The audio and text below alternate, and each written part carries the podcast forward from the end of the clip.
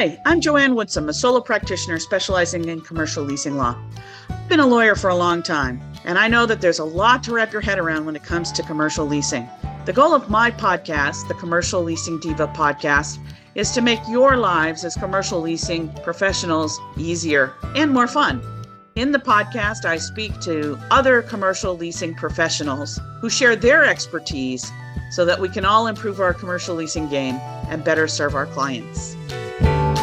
Today's guest is Felipe Gomez Kraus. Felipe is Chief Revenue Officer and President of Raise Commercial Real Estate, a specialty boutique firm which helps tenants understand, creatively imagine, and grow their office space, both in the San Francisco Bay Area and now they've got offices around the country. Felipe and I have known each other for quite a while. We worked on a number of deals together. He has a really interesting perspective on office and services and real estate, and I hope you enjoy today's conversation. I oh see you. Goodness. I can see you too. It's been such a long time. Holy smokes. I know. I know. A, let me let me do this. I'm sitting at, at a at a table here in a conference room in an office, if you can believe it. Unbelievable. it's unbelievable. Um, how are you? It's been really forever. It's great to see you. I you. know. I know. I'm doing really well. Um, I'm still solo. I've been solo for almost seven years now. And I live, I relocated probably since I worked with you to Reno, Nevada. Mm-hmm. I, I, remember, I remember right when when that had happened, and I, your dogs were in the background, and you were like the original. You were the original remote, you know, champion. Exactly. Exactly. Exactly. Actually, I've been remote for 20 years, so I can oh, I, I can say that I've been re- remote for a really long time. I love it. Welcome everybody to the Commercial Leasing Diva podcast. My name's Joanne Woodsum. I'm a solo practitioner specializing in commercial real estate. I'm licensed in both California and Nevada. And I'm super excited to be launching this series of podcasts focusing on commercial real estate in California. I'm speaking to a number of brokers from lots of different types of markets, as well as um, leasing products, by which I mean different types of real estate, office, retail, life science, etc. And today I'm super happy to welcome uh, Felipe Gomez Kraus, who I've worked with for a really long time, although not, time. not recently. uh, so it's it's a great opportunity for us to catch up. So welcome, Felipe. Um, Thank you. So Felipe is at an exciting turning point in his career because he has helped launch a new company. So Felipe, welcome, and you want to tell us about your new company? Oh, thank you, thank you so much, Joanne. It's great to see you. I, it's it's always great to catch up with uh, with old friends, and it feels like we've we've seen uh, we've seen every version of this type of a market. So it's great to to, to have lots to talk about today. Um, but yeah, I mean, since since uh, you know the, the, the old days, we've actually uh, started raise commercial real estate, and uh, and you know we wanted to really take this industry that that we love and make it one that we're proud of. Um, and in doing that, the hope was to take a truly data driven approach uh, in how we serve our clients. Um, we're a full service uh, technology powered brokerage firm with offices in uh, five major metros and serving clients across the globe.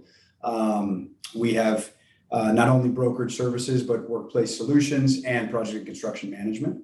Um, and a proprietary technology platform that serves all of those, uh, in addition to uh, portfolio management, labor analytics. So we're sort of equal parts uh, eating our own dog food around, you know, uh, building technology and being, a, you know, one of those great startups that we've been lucky enough to serve over our lives, um, and and building towards that institutional scale that's helping us serve uh, clients and occupiers uh, nationally and globally. That sounds so exciting. So, uh, is your client base mostly on the tenant side then?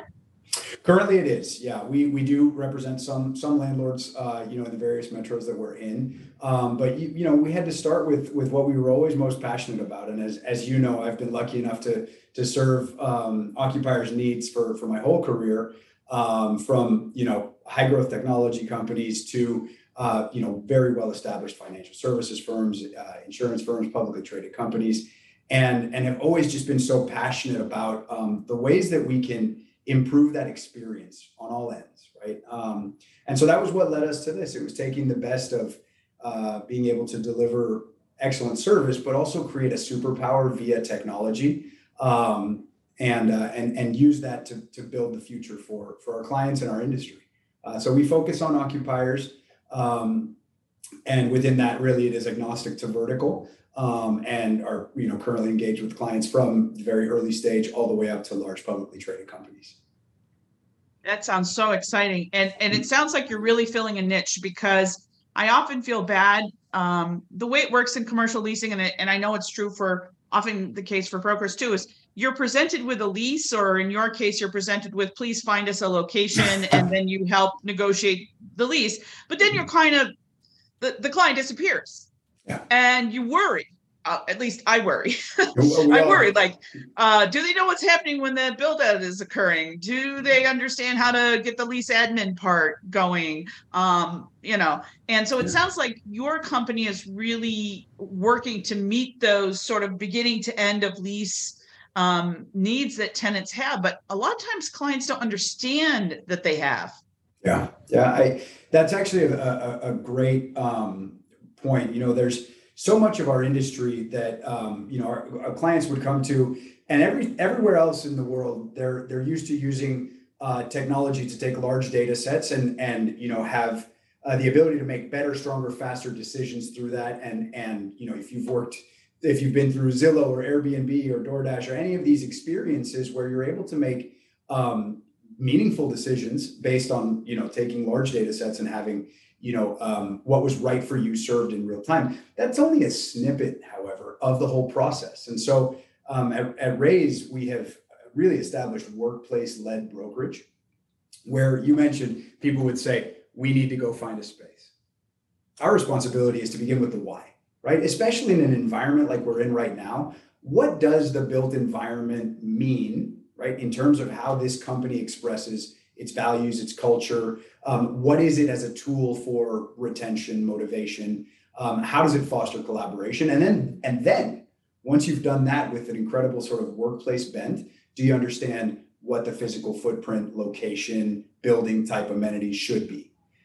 You get into the build out, and then at every one of those stages previously, the client would have an interaction, and then the relationship ends if you're capturing all of those with our technology platform, and that then turns into the same tool through which our clients are able to manage their portfolio, understand what their spend is, their critical dates, utilization, and occupancy, then you're actually creating the first of its kind end-to-end solution. Um, so, so it's it is the um, taking you know so much of that learning over the years of uh, the way that brokers would would set themselves an, uh, a calendar reminder sometime down the road and say, I think there's a an expansion option that's going to be due, so I should reach out. Right? There are so many better ways uh, for us to take uh, technology and have it really create the superpower for people who care about delivering service. And it strikes me that what I'm hearing too is a real sort of seismic shift in the way occupiers are using office space. Back in the day, certainly when I started, um, it, it was, I mean, you- you're talking about all this data and all this technology. I think in the past, our perception was that was not necessary. Right. It was like, well, I'm a company, I'm a law firm, I have 100 employees, and so that's what I need. I anticipate growing with one or two people over the course of 10 years. You know, it was just a, there was a lot less data, so to speak. Yeah. And you know, the build out was perimeter offices, support staff in the middle. Like there's not all this variation. And what we've seen is this seismic shift with, you know, beginning in the dot coms and the in the, you know, whatever that was, uh, through the high techs that we have right now, Mhm. where their way they use space is really different. Mhm. And pre-pandemic, of course, what we saw was this intense pressure of density. Yeah. You know, we need to cram as many bodies in because we really believe that, you know, people in space is sparks creativity and it's good for morale, blah, blah, blah. Now we've got this new factor of how do we deal with remote work? Yeah. Many companies are like, I want to meet my my my you know employees' desire to have flexibility and not work in the office. But then we have to go back to well, how does that affect our office footprint? How does that affect our you know the amount we want to spend on lease space? How does that affect the markets we want to be in? Yeah, yeah. I, I, I, th- that is the ever evolving sort of equation that we're in because what you described in the early days or you know it, it, it has always adapted and i think technology in the workplace has um, caused a, a, meaningful amount of those changes over time but they were much slower to take place you right. mentioned a law firm if you don't have to have a law library on site then right. imagine the footprint that that takes and you extrapolate those right. little things over time where there were technology impacts right right the, the even the amount of support just, staff well, back course. in the day, you know, there would be one secretary, one or two attorneys. Right. Now, I mean, it's fortunately been a while since I've worked at an actual law firm, but uh, it was it got to the point five or six attorneys per one secretary, and and mm. because you know all of us workers now are expected to be proficient in technology able to do our own word processing able to do basic data entry like our time yeah. billed time. And so the, even that has changed where the support staff is. You just don't need as much because it's some of it's been replaced by technology. But but I, I mean you're completely right. What that speaks to is actually maximizing resources right? Mm-hmm. It is taking a, a very thoughtful view and asking why around everything why is the ratio this way right and the ratio used to be as you said a number of square feet per person with whatever the comfort level was of that company. But the baseline for that equation was everybody's coming in. Yeah. So so yeah. now that the, the the foundation of that equation is no longer the same because the, the the foundation has shifted to people value their flexibility.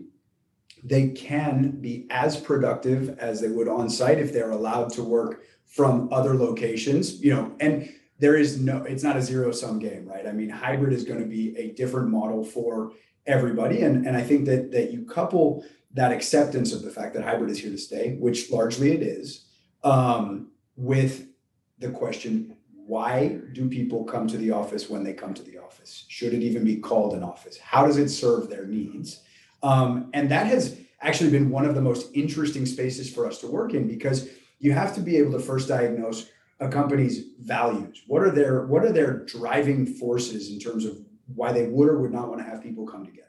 And if you can distill those beliefs you can overlay a strategy with that for how the physical environment complements it. And um, and and i you know i still believe we're in the very early days of this. Right. You know you and i we're connected on linkedin and we see the very polarizing uh, arguments about you know remote forever and that is the the the one truth. And then there are you know, the other side where it's you know default together five days a week. And the, and the truth is neither of them are right for everybody. Neither of them are going to be right in perpetuity.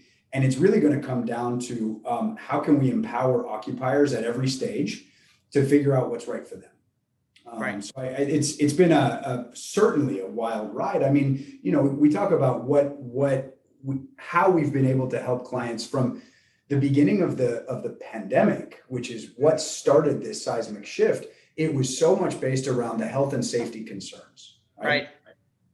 But the adoption of remote work and flexible work that came as a result of that initial seismic shift is where the quagmire has lived, right? It is where people are finding a much more difficult voice for their own companies because it no longer is a sort of black and white health and safety. We can have um, extrinsic guidelines tell us what we can and can't do. This now has to become the job of, of incredible people that we're lucky to serve, these workplace leaders and heads of real estate and facilities that are now being asked to compile both qualitative and quantitative data and come up with a, a, solution for real world brick and mortar. You know, so it's it's been a, really uh, a, a, a very interesting time for us, and building for it, building tools that complement how we serve them has been. I mean, it's our life's work. We're having a great time. Well, sometime I'd have to have a whole other conversation about how you collect that data from and how you interact with workplace leaders. But to get back to sort of commercial leasing and letters of intent, um, approach, which I would think of as a more holistic approach, is it mm-hmm. affecting the way you you're approaching letters of intent and the way you're looking to get space for your clients? So, you know, I'm, I'm lucky enough to, to work across the country re- representing, as I said, you know, clients of, of all sorts of different sizes and with needs that vary based on that, that same new equation um, and I think that, that what is true today is that um, the the the leverage discussion has shifted, right? The the flight to quality has occurred. There is a general acceptance that in order to make a physical environment um, attractive for your employees as a pull instead of the the stick mandate to bring people back it has to be of the highest quality in a location that works for you know public transit and the like so that has caused um, a shift in how we talk to to landlords certainly um, the the types of concessions and packages that you're able to achieve on behalf of your clients is I think I think much more varied and rich than it would have been in the run up, you know, call it 15 2015 to 2019, right? Which was um, pretty much a landlord happy dance. right, right. But but I also want to qualify that with the fact that that it isn't just a time to to trample on landlords, right? Because right. the the partnership that you create if you're doing it right, um, right, it allows for for you know the the goals of each party to be achieved, and so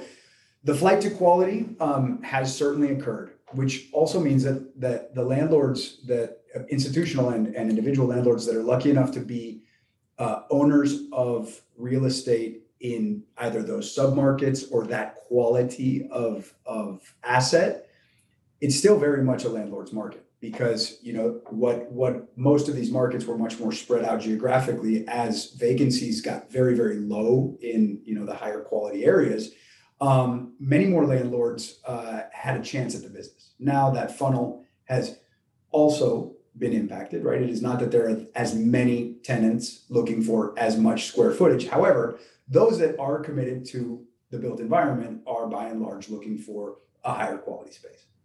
Um, what does that mean for us?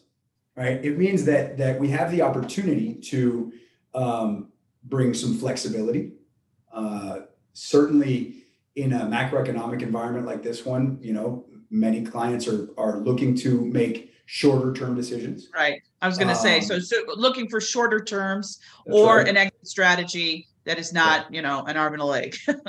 well, I think shorter term exit strategy and expansion, right? Because right. in low vacancy markets, a path to expansion in a building as, you know, the the, the economic machine begins to turn back on and and right. and even if utilization is at 55 60% today um, if a company believes that they want to have their people on site uh, for several days of the week and that that's going to continue to grow, they want to have the exit strategy, but they also want to have the expansion strategy. Right. I right. heard a, a, great one of our partners here uh, used a, a term that a church is built for Sundays right the building is still there even though it's underutilized potentially for you know a meaningful amount of time and so if a company believes that they want to have an excellent space for one to two days a week they're still going to require a footprint to be committed to. So shorter terms, exit and expansion strategies, absolutely. That's on the one side. On the other side, there there continues to be a meaningful amount of very high quality second generation spaces that have been put on the market on the sublease market. Um, yeah. Companies today more than ever are right sizing their headcount. They are using they're using our, our technology and services to, to manage their portfolios and understand where they have um, opportunities, right? To either shed some space or grow into additional opportunities. And so I think that that's a much more active pursuit now um, yeah. is really understanding how is the space behaving? Once we've made that, that agreement, how is the space behaving and how will that inform our decision in the next one, three, five years? Right. Um, so those sublease spaces uh, I think they provide an opportunity for lower capex, um, generally shorter terms if you're using, you know, the, the, the remaining balance, but they also bring with them the risks of right. Who is the sub landlord. You know, how are you, how do you have the certainty in this economic market that that right. that company is the right bedfellow for you? Right. Um, and so, from an LOI standpoint, oftentimes what we're doing is approaching the landlords for a direct basis to either assign the lease, um, to take what we like most about the lease and then maybe make some direct additions to it. And so right. really um flexibility. Are you doing much with non-disturbance? Pardon because? I'm still are you doing much with non-disturbance with master landlords? Because I'm still seeing master landlords extremely reluctant to give a non-disturbance agreement, by which I mean that if for some reason the middle tenant there, the sub landlord were to go sideways, master landlord rightly exercises its remedies and terminates that lease, Mhm. subtenant is out in the cold. The way most landlord consents are written basically says I landlord can decide at the time that I terminate my tenant whether I keep you on or not subtenant. And that is a very uncertain uh, level of risk for many subtenants that makes subleases not very appealing. So if you could get the landlord to agree right up front, hey, if anything goes wrong with my tenant, I'll keep you on subtenant on the terms of your sublease. Mhm. Um, but like I said, I'm seeing master landlords really resist, even in San Francisco, where, well, obviously a lot of sublease space on the market. Um, and I'm curious what you're seeing because presumably that's something you have to explain to your clients. Like if you're the subtenant, this is your big, big risk. Uh, it, it, it absolutely is uh, something that we will always ask for, always fight for. Um, and advocacy really stems from being able to show a landlord if this plays out in the next several years, what the trend is for available subleases that are going to be competing with this space. What does your comp set look like? What does the tendency in the market for you know net absorption look like, and how would that your space being empty versus not so, right? Because the the the the risk to the landlord is that they feel emboldened enough, right, to go not uh, allow for that in place agreement to continue. But the bigger risk is the market will continue to have a meaningful amount of vacancy. It took us, you know, the better part of eight years to get from 20% vacancy down to 3% vacancy, right? After the big recession, yeah. Correct. Great. And so the ability to to really explain that position of and advocate on our client's behalf of why the stability that our client represents in being there should be recognized. Right. Um, it we've we've had some success with it, uh, to be honest with you, and I, it really comes down to that sort of the the full contact discussion of advocating for who our client is, advocating for um, you know the partnership that you can create that becomes longer term, even if you are starting by just taking a sublease, right? Um, and hopefully that presents enough of an attractive uh, you know out, output for landlords who are seeing not only vacancy in their own assets but in the neighborhood, right? And knowing that all of that will have to be uptaken before you know this this empty space would take place. So you know that and Yeah. Prop 13. I mean these are these are things that we we would not have had success with Right. period previously. Right. Right. Um, but now a, a complete negotiation absolutely has to have a full discussion on them. It doesn't mean that, that you're going to be successful every time. However, um, it's a pawn on the table in terms of the horse trading Right. um, that is much more prevalent today. Right, right. So it sounds like when you're talking to clients, really thinking about the way space is used. And we talked a little bit about law firms and just as an example of a sort of a conservative footprint, and how even that's changing now that we don't have to have real physical books anymore. So you don't have to have a giant part of one of your floor plates devoted to the law library. Um, but what are you seeing in terms of trends in the way that the clients want to use the space. I mean, you know, back in the, like I said, pre pandemic, cram as many people in, but there would be some lush things in the high tech, you know, commercial kitchens where food is available all the time by professional people preparing it. And, you know, maybe a place to play pool or whatever. So, are there particular things that, like, how are you getting people to go back to the office? This is like the big thing that everyone talks about. Like, Yeah. how do we make the office where people want to go again? Yeah, I, Joanne, it's a, it's a great question, and there there isn't a one size fits all, and I know that that's a you know sort of a trite answer, but I will say this: the the trends that we see um, are certainly around a high quality space that's easy to get to. Right? Let's let's make that sort of the table stakes. Right. Um, from there, it really does vary. The one thing that is true is that density of desks packed in at 125 square feet per person is gone and is very likely not coming back. Trends around. Frankly, I don't know how anyone tolerates. I would go visit my clients, and you know, I would go to the, the legal department. You know, Yeah, eighty thousand square foot temp, you know, floor plate, yeah, and the legal department was five long benches with ten people at the bench. I'm like, how, Yeah. how do you even function? I Well, don't know. And, and and think about the, the in a legal department the the privacy concerns and the like with that. I mean, it's just Right. I I couldn't agree with you more. I'll tell you what.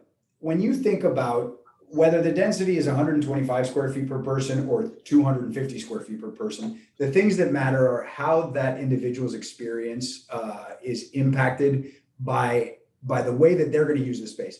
So today, it is very likely that more than 50, 60, 70% of uh, the meetings that occur from two to 10 people are going to have some element of hybrid. Some of Right. the people in that meeting are going to be on site and some of them are going to be uh, remote. Right. And, and for that to work, technology has to be as, as, as, as much in the forefront as anything else, right? Right. There cannot be a limiting factor. The next thing that has become a real challenge that that you know several companies are getting ahead of is the number of, of meetings that would have previously happened in person that are just one-to-one Zoom or video conference meetings, the phone booths. That was already happening in Right, yes, 2018 and yes, yes. 19. But Yes. again, now table stakes, the ratio of seat to uh, to phone booth. And I, you know, I've I've been lucky enough to be in offices of you know Fortune 100 companies in various metros, and the the workplace leaders uh, have all said that the lead times for ordering phone booths are longer than ever because as this return is happening, it's the one of the biggest pieces of feedback is I'm perfectly happy to come in, but if three or four of my calls require video conferencing, I need to have that separate. Right, I can't sit at an open bench, even if there's only two other people at my bench. It's That- it's that's too exactly disruptive to, to be That's doing right. these calls. I, I have to be in a, some sort of encapsulated space. That's right. And so if you're able to, as a company, address the health and safety concerns, the commute concerns, um, and the manner in which people are interacting both in person and hybrid, um, the next thing that that we are, you know, hearing a lot of, and our workplace solutions team is working with hundreds of companies writing playbooks and Right. operationalizing those playbooks.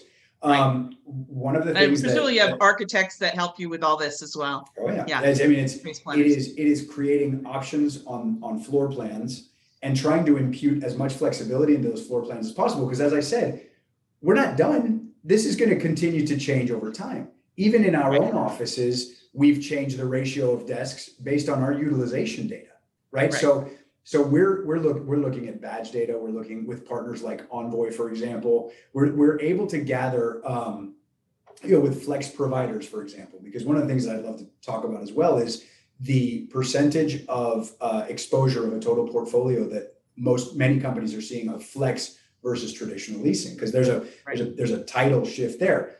It's also a place where you can get so much data around who's coming, when are they coming, and how do we build for that. So if you've got that first part answered and you've got a, a data-driven approach to you know figuring what what you do in the space, the last piece that has been fascinating is um, what is the programming?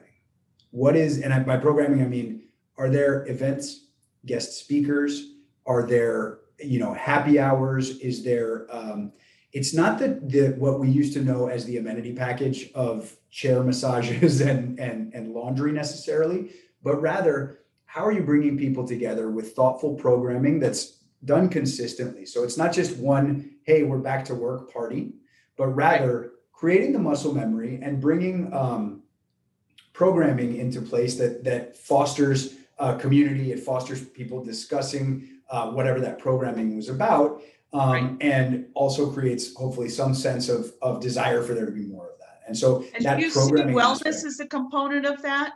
Because we I'm were sorry, sort of on the that. cusp, you know, and I, I think Salesforce and other companies have been on the cutting edge of this, of really integrating wellness into the workplace. But since the pandemic, I just feel like even stodgy old lawyers are suddenly going, oh, wellness, that's like mental health, physical health. This is key. And you don't just, you know, walk in the office and that gets left behind. That's Sure. intric, you know, how the space is built, whether there's natural light, like all these things that were sort of percolating and percolating. But now I feel like it's becoming very significant as to whether I want to go into an office, how, you know, how that space is in terms of plants and light and everything. Joanne, you're spot on because what has happened during the, the, I mean, again, I'll go back to the initial shock to the system went so that a company went from having three workplaces to having 3,000 workplaces, right? And what that did was it We We're took, going crazy. I mean, up Well, until yeah. March 2020, we were going crazy with deals and our clients were growing and I, I assume what, and this is obviously a total uh, sidebar, but I assume what your company has done is said, okay, we learned a lot from you guys growing so fast. Yeah. And we're stealing, now we're feeling the sticker shock. And let's look back and think about was that really a growth that, you know, sometimes you just felt like it was the headline from the CEO's office. We're just growing, so lease more space, as opposed to more data driven, Yeah. thoughtful. I, Uh, I, I mean, I'm, I'm, I'm proud and, and happy to say that over the course of my career and with our partners, there were many more times that we dissuaded growing companies from taking a bigger bite than they should have. Because Yeah. in, in retrospect, those obligations for many years at many millions of dollars were all predicated upon up and to the right hockey stick growth. And, and you know, if you do truly act like it is your dollars on the line that are being spent, then you know you, you oftentimes are more apt to take a more conservative approach, knowing that there are ways that your you know real estate partner should be able to find flexibility for you. Um, Right. But but I think you know from a from a health and wellness standpoint or from and a mental health standpoint. Um, the individual's experience is more important now than ever because you are asking that individual to choose, right? If we're talking about a return to office or a managed hybrid, which is, you know, our definition, there's flexible hybrid and then managed hybrid. Managed hybrid, um, you're you're asking them to make a conscious choice between what they know in their home, which is their current workplace, and to come and participate, you know, for certain times or, or days in yours. And um, with that, you have to acknowledge that there was a collective trauma that we all went through, and that there has been subsequent to that a change in the way that people work. And that is not only a change in the way that people work, but a change in the way that they interact with their families, the hours of the day that they're available to do certain things, results oriented work versus FaceTime for the face of sake, the sake of FaceTime. And so um, I think that physical wellness, right? The, the, the hope that people are getting up and out and doing things together as the, the sort of health and safety COVID concerns have subsided. And look, they're going to rear their ugly head.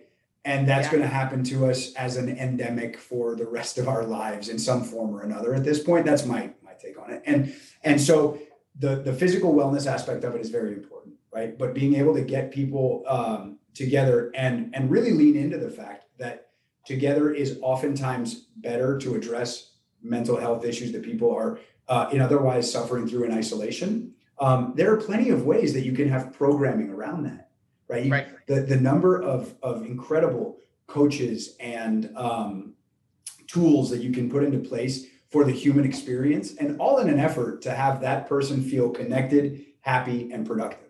Right. So it's Right. it's a you said it's a much more holistic view, um, Yeah. and I think that the companies that will be most successful as it relates to uh, having their values and their culture expressed in a physical place are looking at the whole human. I think one of the interesting things, and I've read several articles about, about this, uh, fallout from the pandemic is we were all zooming from home and we all learned a lot more about each other. We also learned a lot more about compassion because we were all suffering. Yeah. So everybody's suffering was different, but there were a lot, obviously a lot of commonalities, you know, stuck at home, can't go out, worry about loved ones, worry about loved ones living with you and the ones that aren't living with you. Caretaking, you know, all of a sudden the person that maybe was not so involved in the caretaking in their home is now seeing their partner and what caretaking they were doing. And now you know and your coworkers like oh i didn't realize that your aged mother lived with you. Gosh Yeah. or i didn't realize that you had five children under two or whatever right? Yeah. gosh that's a you know and I, I i feel like it has opened up the workplace in a way that i never thought i would see in my lifetime in a way that i think is really good because I, at least i think it has given us a lot more compassion and, and looking at workers in the round and go okay when you say you know, if if you had said five years ago to your boss, the commute is really hard for me, you know, if I could work from home one or two days a week, now just shoot you down. Yep. But after the pandemic, they're like, oh, right, you have little Tommy and Jimmy that have to go to daycare and, and the one has the little asthma that you have to take him for a special treatment. Yeah. Okay, you know, Yeah. it's like, yes, we can accommodate that you need this extra flexibility. Cause I saw in person how great you are as a worker and how you struggle as a parent because you're trying to be a good worker. That's So, right. At least I hope, I hope that it's, it can have that positive impact.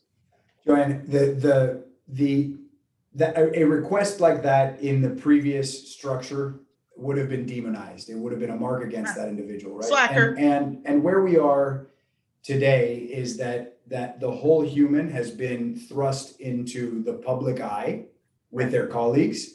And their colleagues in turn have had their whole humanness delivered uh, to, to their colleagues. And so, and so, uh, you know, I agree with you that that's very much the case.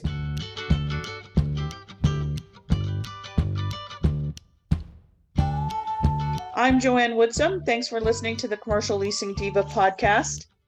If you enjoyed this episode and you'd like to help support the podcast, please share it with others, post about it on social media, rate and review us, like and subscribe. You know the drill. The podcast is produced by Sandy Viteri and edited by Matthew Salanoa. Thank you so much again, and we'll see you next time.